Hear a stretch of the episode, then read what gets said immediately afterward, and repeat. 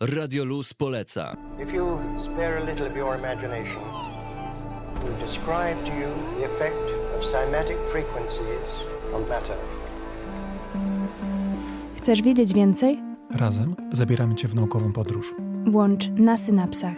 W środę o siedemnastej. I w soboty w samo południe. Bo naukowe wątki fascynują bez granic. Everything owes its existence solely and completely to sound. Radioluz poleca. pięć minut po siedemnastej, jak usłyszeliście, zaczynamy Na Synapsach. W składzie Paweł Chlastacz, Julia Puchalska oraz Maksymilian Osiński jako realizator. Dzisiaj porozmawiamy w trójkę, a konkretnie z Wiktorią Morawską. Hej! Cześć, cześć, cześć. Miło Was słyszeć i widzieć tutaj. Porozmawiamy w trójkę o tym, jak w życiu osób zajmujących się nauką może pomóc taka ciekawa inicjatywa, takie stowarzyszenie, które nazywa się Collegium Invisibile, prawda? W zasadzie Collegium Invisibile, czyli po łacinie, a nie po angielsku, Ach. ale dobrze, że od tego zaczęliśmy, bo jest to taka klasyka gatunku, kiedy jesteśmy w dwudziestym pierwszym wieku, bo wszyscy nas czytają po angielsku. Nauka więc... też jest taka po angielsku przede wszystkim. No tak, w przeciwieństwie do tego, co było w przeszłości, gdzie faktycznie łaciny było definitywnie więcej, więc może powinnam zgłosić to na jakimś walnym zgromadzeniu, żebyśmy zmienili nazwę na anglojęzyczną w końcu. Nie no, żartuję, to już jest jakaś tradycja, ale to dokładnie tak. Mam nadzieję, że o tym pogadamy, bo jest to faktycznie żywy temat, dlatego, że te wyzwania naukowe, szczególnie w aktualnej sytuacji politycznej, są gdzieś takim żywym i ważnym tematem dla społeczności akademickiej. O tym będzie za chwilę. Najpierw zacznijmy, no jednak od ciebie, bo o tobie można mówić, oj mówić. No bo tak, ukończyłaś, mam nadzieję, bardzo miłymi wspomnieniami również Uniwersytet Wrocławski, prawda?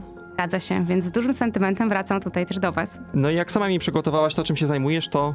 socjolożka, historyczka sztuki, badaczka nierówności płciowych i architektury synagogalnej i obecnie zajmujesz się doktoryzowaniem w części Instytutu Filozofii i Socjologii Polskiej Akademii Nauk. Możesz nam właśnie rozwinąć ten G S, ten skrót? G S S R to jest anglojęzyczna nazwa, dlatego że w Polskiej Akademii Nauk z reguły, pomimo że jest Polską Akademią Nauk, szkoły doktorskie są po prostu jakby głównym ich językiem i głównym sposobem ich funkcjonowania jest właśnie taki anglojęzyczny razem z studentami, doktorantami, głównie doktorantami, pracownikami i pracowniczkami naukowymi spoza Polski. Jakkolwiek zaskakująco to może brzmieć.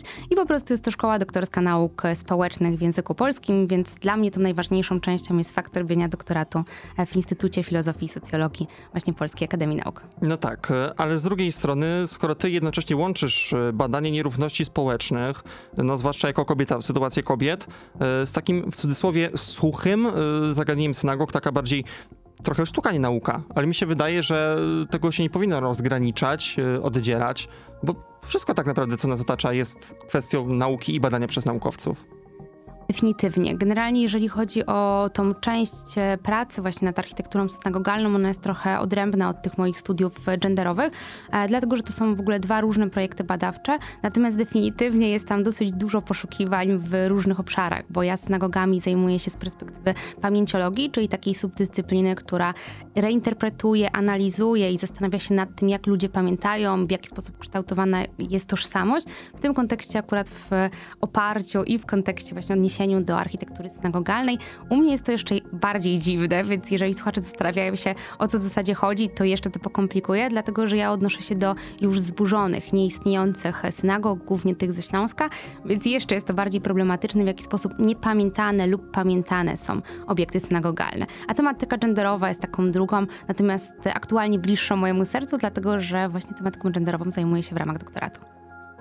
Dużo tego, to nie zwalniamy tempa. Teraz wyjaśnimy szerzej, czym zajmuje się Collegium. Jest to też bardzo szerokie pytanie, dlatego że Collegium Invisibile jest stowarzyszeniem naukowym, które ma już swoją długą tradycję, bo powstało w tysiąc dziewięćset dziewięćdziesiątym piątym roku, więc istnieje już sporo lat. Jest to stowarzyszenie naukowe, które dąży do tego, żeby upodmiotowić młodych uczonych w taki sposób dawania też pewnej samodzielnej możliwości pracy i też pewnej autonomii naukowej, sieciowania, ale też właśnie dążenia do tego, żeby młodzi badacze i badaczki mieli tą przestrzeń pracy naukowej w taki bardzo autonomiczny sposób. No i to się łączy z masą różnego rodzaju działań, bo jest jakaś ogólna kategoria, ogólny opis, ale faktycznie wynika to z tej potrzeby takiego zapełnienia pewnej luki, nie edukacji masowej, nie edukacji takiej stricte instytucjonalnej, ale też opartej na pewnej indywidualnej pracy zdolnych studentów i doktorantów. Na synapsach. Rozmowa.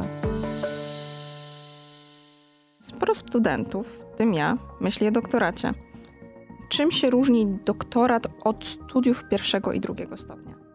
Tak naprawdę to będzie zależało od tego, gdzie robimy ten doktorat, bo w ośrodkach naukowych, badawczych, takich jak Polska Akademia Nauk, gdzie ja się doktoryzuję, no jest to taka praca całkowicie samodzielna. Jeżeli ktoś się wybiera do szkoły doktorskiej albo w jakiś inny sposób robi doktorat przy uczelni, to prawdopodobnie będzie zobligowany do pracy dydaktycznej, natomiast takiej, gdzie on uczęszcza też na dosyć dużą liczbę zajęć. Więc to troszeczkę zależy, natomiast to, co odróżnia w taki wyraźny sposób doktoranta od studenta, no to fakt, że my musimy już pracować naukowo. To znaczy, po pierwsze robić zaawansowane badania, po drugie starać się o dofinansowanie na te badania, no i po trzecie też mieć dużo większą taką um, autonomię też w tej pracy badawczej, dlatego że większość promotorów i promotorek doktoratów raczej nie spotyka się w jakiś bardzo systematyczny sposób ze swoimi nawet nie podopiecznymi, tylko partnerami w tej relacji, no i nie ma też seminariów doktorskich w takim tradycyjnym rozumieniu, no i też przede wszystkim ten projekt musi być dużo, dużo większy, trzeba myśleć szerzej i też powiedzieć, Powiedziałabym, że praca jednak na doktoracie jest związana z dużo większą niepewnością niż w czasie studiów. Co prawda od dwa tysiące dziewiętnastego roku, odkąd istnieją szkoły doktorskie, mamy zapewnione stypendium, które tak naprawdę jest naszą formą wynagrodzenia i mają je wszyscy doktoranci. Aczkolwiek to stypendium nie jest wysoką kwotą.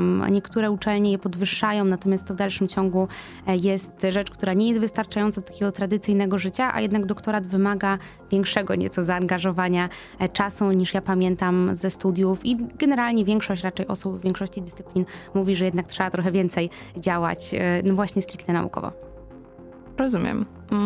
To powiedz nam, jakie są największe trudności? Coś, na co warto zwrócić uwagę przy wybraniu ścieżki doktorskiej. W fakt jej nieopłacalności finansowej. To znaczy mamy po prostu więcej pieniędzy w biznesie. To jest taka pierwsza rzecz, nad którą ubolewa wiele osób. Jest to też problem omawiany gdzieś w, na takich spotkaniach, kiedy mówimy o pewnym naprawianiu nauki, o działaniach na rzecz polepszenia sytuacji w środowisku naukowym, bo po prostu ludzie odpływają z środowisk naukowych, więc pierwszą rzeczą jest fakt trudności finansowych. Drugą rzeczą jest też bardzo duża presja też w takim obszarze emocjonalnym na doktorantów, którzy są systematycznie, podobnie jak pracownicy naukowi, ewaluowani za swoją pracę, co jest jednak bardzo, bardzo trudne dla większości, szczególnie młodych osób zaczynających doktorat. Z drugiej strony jest to też związane z dużą niepewnością, która dotyczy tego, co zrobimy po doktoracie, dlatego że względnie łatwo dostać się, jakby zaplanować swoją ścieżkę po studiach, to znaczy po studiach idziemy do pracy lub idziemy na doktorat, oczywiście to jest jakieś redukcyjne myślenie, no ale generalnie wiemy, jak wygląda procedura aplikacji właśnie do szkół doktorskich, czy jeżeli chcemy zacząć w jakiś inny sposób, na przykład doktorat wyróżniowy, też mamy dosyć łatwe instrukcje. Natomiast co robić po doktoracie? Jak wygląda zdobywanie pracy po doktoracie? Też fakt, że w Polsce nie możemy na przykład aplikować na postdoki, czyli takie staże poddoktorskie w polskich instytucjach naukowych, jeżeli nie mamy tytułu doktora. I wiele takich różnych problemów tego, no jakby jak zaplanować swoje życie po doktoracie, skoro my nie, nie za bardzo możemy o coś aplikować, nie za bardzo możemy iść do takiej pracy badawczej w tym konkretnym kroku bez zrobienia sobie długiej przerwy na aplikację do tych wszystkich miejsc. Czyli jest to proces czasochłonny, tak? Czasochłonny i też na pewno stresochłonny, jakkolwiek to strasznie brzmi.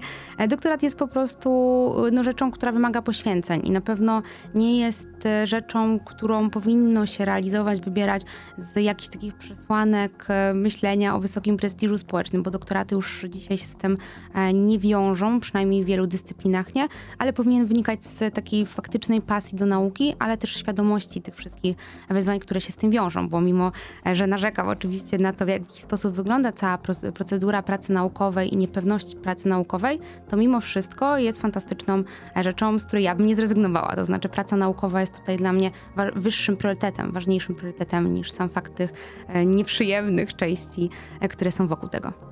No myślę, że narzekanie to jest nieodłączny element studenckiej kultury, nieważne jaki stopień. Tak podsumowując, czy masz jakieś porady dla przyszłych doktorantów? Coś, czego ty nie wiedziałaś, a, a jest bardzo przydatne teraz. Mnie wszyscy bardzo straszyli, zanim poszłam na doktorat, więc ja byłam na pewno gotowa na te niepowodzenia, natomiast to, co właśnie myślę, że warto mówić osobom, które rozważają doktorat, to fakt, żeby się nie bali, bo przez to, że też jest duża presja i dużo osób mówi, że trudno dostać się do szkół doktorskich, że to jest trudna praca i generalnie ma wiele wad, to dużo osób się blokuje i decyduje się nie aplikować na doktoraty, co uważam za dużą, dużą stratę. Należy też myśleć o tym w taki pozytywny sposób, to znaczy, że jeżeli ktoś naprawdę chce, to nie wstydźmy się, wiele kobiet też przez to nie aplikuje w ogóle, bo bardzo się martwią, że będzie zbyt duża konkurencja, że nie są wystarczające. Zresztą chłopakom też to się zdarza, więc na pewno nie bać się w rekrutacji, no i też jak najszybciej zaczynać pracę naukową, bo reforma dużo zmieniła i aplikując do szkół doktorskich z reguły potrzebujemy publikacji, potrzebujemy osiągnięć, takich jak na przykład różnego rodzaju stypendia, no i o te stypendia też warto aplikować już na etapie właśnie pracy na inżynierce, licencjacie czy magisterce. No tak, i jeszcze mieliśmy tutaj wspomnieć, że same lokalizacje, gdzie możemy się doktoryzować, też można podzielić na kilka rodzajów. Tak, definitywnie, bo w Polsce w dużym uproszczeniu można powiedzieć to, o czym ja wspomniałam na początku, to znaczy, że można robić doktorat właśnie w, na uniwersytecie, na przykład na Uniwersytecie Wrocławskim, na Politechnice Wrocławskiej, na Uniwersytecie Warszawskim i tak dalej, i tak dalej, ale można też robić w ośrodkach badawczych czy w różnych centrach naukowych, które takie szkoły doktorskie prowadzą lub w jakiś inny sposób to rozwiązują prawnie, bo tutaj jest z perspektywy prawnej kilka możliwości. Ja na przykład robię w Polskiej Akademii Nauk i to odróżnia moją szkołę doktorską od tych uniwersyteckich, dlatego że ja mam dużo mniej zajęć takich, na których ja jestem doktorantką, gdzie ja się uczę. Dzięki temu też unikam powtórek wielu kursów, które zdarzają się na uniwersytetach, a z drugiej strony też nie mam pracy dydaktycznej dla studentów. To znaczy, jeżeli ja prowadzę jakieś kursy ze studentami czy studentkami, one są zewnętrzne, nie są częścią mojej obowiązkowej praktyki dydaktycznej, tak jak na uniwersytetach. Więc tutaj już udało nam się rozjaśnić, jak ten świat według doktorantów, doktorantek wygląda. A zaraz przejdziemy do tego, jak Collegium Invisibile to wszystko potrafi spiąć i pomóc takim osobom w rozwoju, bo zdecydowanie będzie o czym mówić. Zostańcie z nami. Na synapsach. Rozmowa. A rozmowa bez zmian z naszą gościnią Wiktorią Morawską. Collegium Invisibile. Nasz temat y, przewodni audycji, czas go w końcu rozwinąć, więc czym się zajmuje wasza inicjatywa już tak bardziej y, szczegółowo? Nasza inicjatywa, czyli stowarzyszenie Collegium Invisibile jest oparte na takiej idei piramidy wiedzy. Jakkolwiek dziwnie to brzmi, to po prostu polega na tym, że dzielimy się tą wiedzą z tymi, te osoby, które są najbardziej doświadczone, z tymi troszeczkę mniej doświadczonymi. No i to jest oparte właśnie na takiej idei wielu programów, które są w ramach tej organizacji, w ramach tego stowarzyszenia i są to przede wszystkim takim flagowym programem jest program tutorialny, gdzie właśnie nasi kolegianci, kolegianki, czyli osoby należące do stowarzyszenia, działają, współpracują, prowadzą projekty badawcze, piszą artykuły, piszą książki wraz właśnie ze swoimi tutorkami i tutorami. To są głównie badacze z Polski, ale też wielokrotnie zdarzało nam się, że to są badacze zagraniczni, dosyć dużo ze Stanów Zjednoczonych, dosyć dużo z Wielkiej Brytanii, także Francuzi i inne narodowości. A z innych programów mamy podobną inicjatywę, tylko trochę na opak, to znaczy nie w formie właśnie tego tutorialu z wybitnym, znanym naukowcem na całym świecie, ale właśnie kiedy kolegianci, kolegiantki, którzy też są wyróżniającymi się studentami, doktorantami, e, prowadzą takie zajęcia dla wybitnej młodzieży z Krajowego Funduszu na rzecz Dzieci i innych osób e, przy różnych innych okazjach, ale są to też inne inicjatywy typu obozy naukowe, warsztaty naukowe, na przykład warsztat młodego naukowca, konferencje, e, czy jakieś inne programy, takie jak właśnie na przykład Wioska Olimpijska czy Szkoła Letnia. No tak, o tym, co wy oferujecie tu i teraz będzie jeszcze, jeszcze za chwilę, to, to, to, to, to, to jeszcze poczekamy na to. Co ty jako Wiktoria zyskałaś dzięki Collegium? Daj nam jakieś przykłady, żeby to sobie po prostu wyobrazić. Mhm. Jakieś miejsca, jakieś konkretne wydarzenia? Tak naprawdę ja czułam się bardzo osamotniona podczas moich studiów.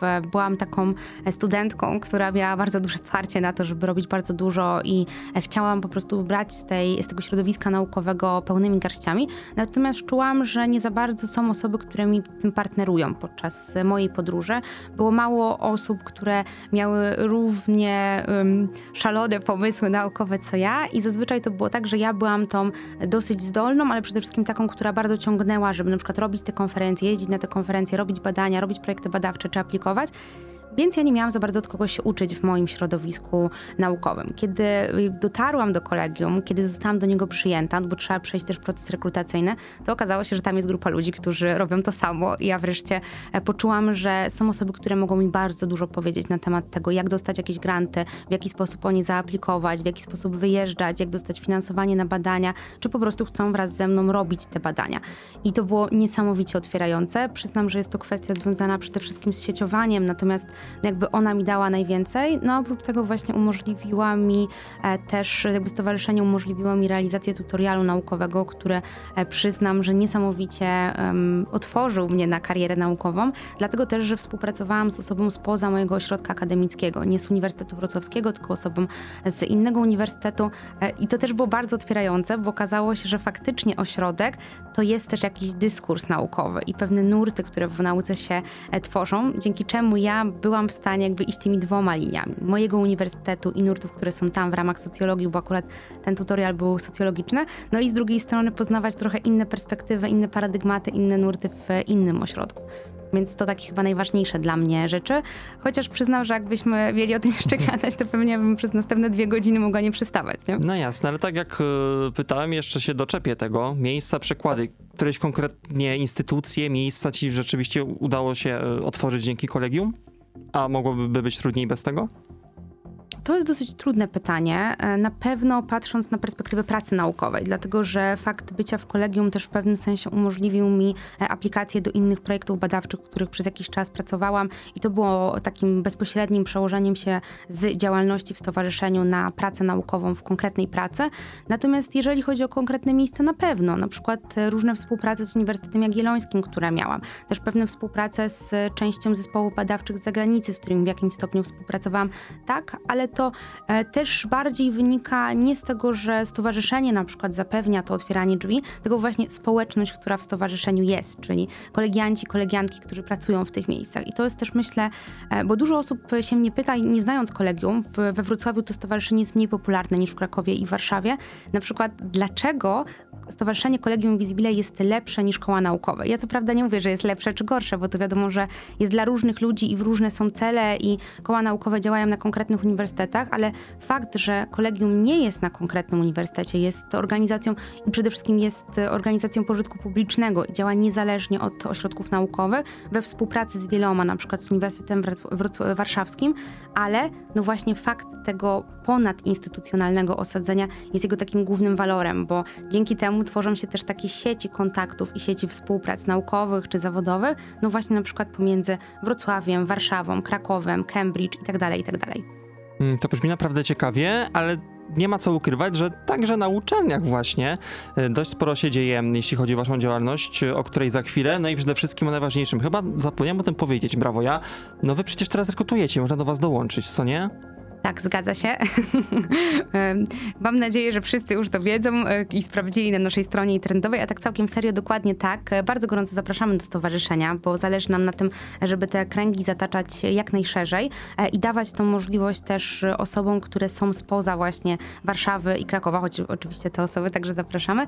I faktycznie trwa teraz rekrutacja, trwa do dwudziestego piątego lutego, no i polega na tym, że trzeba wysłać zgłoszenie przez internet wraz z krótką, krótką pracą tekstową, na przykład fragmentem pracy licencjackiej, magisterskiej lub jakimś innym tekstem, to może być esej naukowy, jakiś artykuł, który napisaliście lub coś innego, przesłać do nas i poczekać na właśnie wyniki pierwszego etapu rekrutacji, do którego trzeba się zgłosić do dwudziestego piątego lutego. Tak, jeszcze przypomnimy, dwudziestego piątego lutego, no i za chwilę damy jeszcze wam troszeczkę namiarów i przykładów, jak dosłownie w najbliższych dniach, tygodniach, jeśli to was zainteresowało właśnie, no poznać lepiej nie tylko środowisko Collegium Invisibile, ale też ogólnie świat y, nauki.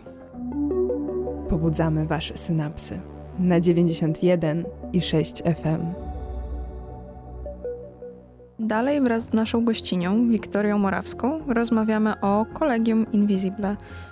Tym razem o wydarzeniach organizowanych przez Collegium. E, Powiedz nam pokrótce, jakie wydarzenia oferuje Collegium Invisibile, czym się charakteryzują.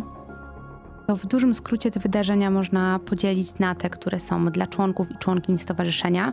No i to są te bardziej prywatne, typu obozy naukowe, czy jakieś wewnętrzne warsztaty, spotkania, integracje, takie wewnętrzne konferencje i też wyjazdowe po prostu spotkania. One też są tylko dla tej grupy osób zrzeszonych, zrekrutowanych, ale mamy też oczywiście eventy, które są przeznaczone dla osób wszystkich, które są zainteresowane i które chciałyby przyjść.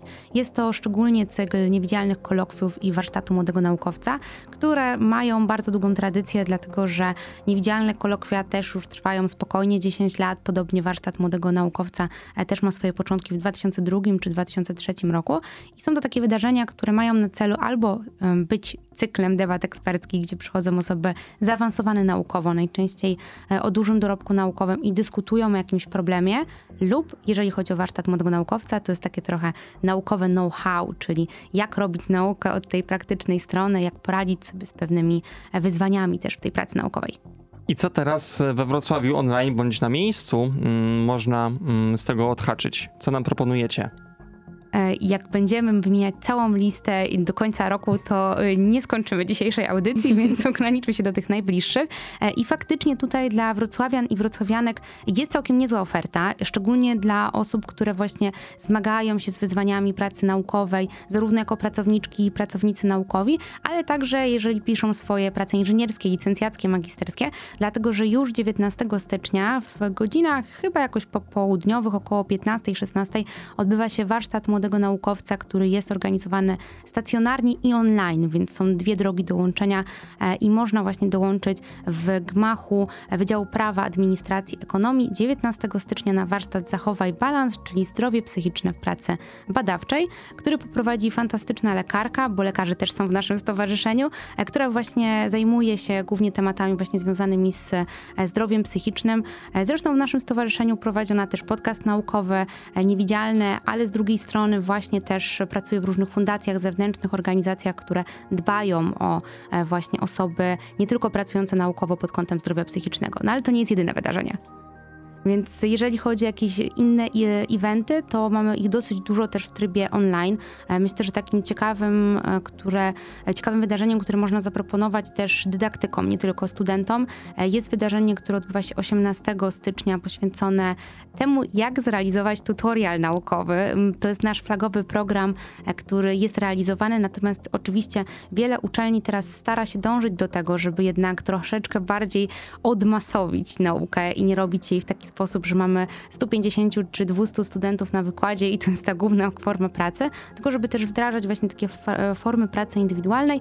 No i ten, to wydarzenie osiemnastego stycznia jest właśnie o tym, czyli jak to zrobić w praktyce, jak uczelnie mogą się do tego przygotować, ale jak też z perspektywy kolegianta, ale też osoby zewnętrznej można sobie zorganizować tutora i nawiązać tą współpracę razem z nim. Oprócz tego mamy wydarzenia też związane na przykład z rekrutacją do stowarzyszenia i chyba właśnie pomieszałam terminy. To znaczy Q and A o rekrutacji do stowarzyszenia jest osiemnastego stycznia, mhm. stycznia, a jeżeli chodzi o właśnie warsztat na temat tutorialu naukowego, on jest troszeczkę później, czyli było tutaj kłamstwo na audycji i musiałam się do niego przyznać, to znaczy jest ten warsztat o tutorialu dwudziestego trzeciego stycznia, a z takich innych wydarzeń, które możemy Wam zaproponować, to jest na przykład wydarzenie, które zaproponują osoby, które planują rodzicielstwo w trakcie doktoratu czy po doktoracie. Mianowicie organizujemy w już lutym, bo dziewiątego lutego warsztat na temat tego właśnie w ramach tego cyklu warsztatu młodego naukowca, jak być rodzicem podczas doktoratu, jakie są problemy, albo jak te problemy rozwiązywać. Więc też takie rzeczy, no właśnie instytucjonalnych wyzwań, które czekają na osoby pracujące naukowo, szczególnie te na wczesnym etapie kariery. Wiecie, te daty, tematy to, to nie jest aż tak istotne, żeby teraz to spisać, zapamiętać, no bo macie po pierwsze stronę internetową c i kropka e d u kropka p l, zgadza się? Dokładnie. Facebook, Collegium Invisibile, czy też Instagram, Collegium, podkreśnik Invisibile. Dokładnie tak. Jeszcze jakieś inne źródło, żeby z wami pogadać? Czy te trzy już wystarczą? Myślę, że definitywnie wystarczą, ale rekomenduję, rekomenduję więcej. Od niedawna robimy coś podobnego do Was, tylko na mniejszą skalę, bo Radioluz ma niezły rozmach. Natomiast prowadzimy właśnie podcast niewidzialny, który jest na Spotify czy innych platformach podcastowych i tam też opowiadamy trochę o tych praktycznych rzeczach, czyli jak robić właśnie naukę, ale z drugiej strony o takich też organizacyjnych kwestiach związanych ze stowarzyszeniem. Mamy też różnego rodzaju spotkania z badaczami i badaczkami na różne poruszające serca i głowy tematy. wtedy. Natomiast jeżeli ktoś chce nas śledzić i sprawdzać, co u nas się dzieje, na przykład jakie wydarzenia oferujemy, mamy na przykład też Twittera, czyli aktualnego X-a, LinkedIna. Generalnie jesteśmy na większości platform i oczywiście na różnych są troszeczkę różne rzeczy. Na przykład Instagram to jest takie miejsce, gdzie bardziej na żywo relacjonujemy, co się dzieje. Pewnie wrzucimy fotkę ze waszego studia też. A z drugiej strony na przykład mamy tam taki cykl badania w minutę i niedługo on będzie ruszał, natomiast tam też będą właśnie takie opowieści badaczy i badaczek, gdzie ludzie będą przez zaledwie minutę mówili o swojej pracy naukowej. No i czas niestety zakończyć z wielkim żalem. Wiktoria Morawska, dzięki za odwiedziny. Tylko obiecamy, że tutaj prawdopodobnie jeszcze nam w ciągu roku dwudziestego czwartego kogoś tutaj może podeślesz innego, kto, kto was lubi, kto was wspiera. Co nie? Jestem pewna, mam nadzieję, a nawet jestem przekonana, że wpadną ludzie z Naukowego Koła Ekonomistów, które z nami poniekąd współpracuje przy właśnie warsztacie młodego naukowca, którzy organizują fantastyczną konferencję, na którą także serdecznie zapraszamy. Tak jest, a za całą audycję, za obecność z nami dziękuję Paweł Chlastacz, Julia Puchalska oraz nasz realizator Maksymilian Osiński. Do usłyszenia na synapsach w sobotę o dwunastej. Pobudzamy wasze synapsy na dziewięćdziesiąt jeden i sześć F M.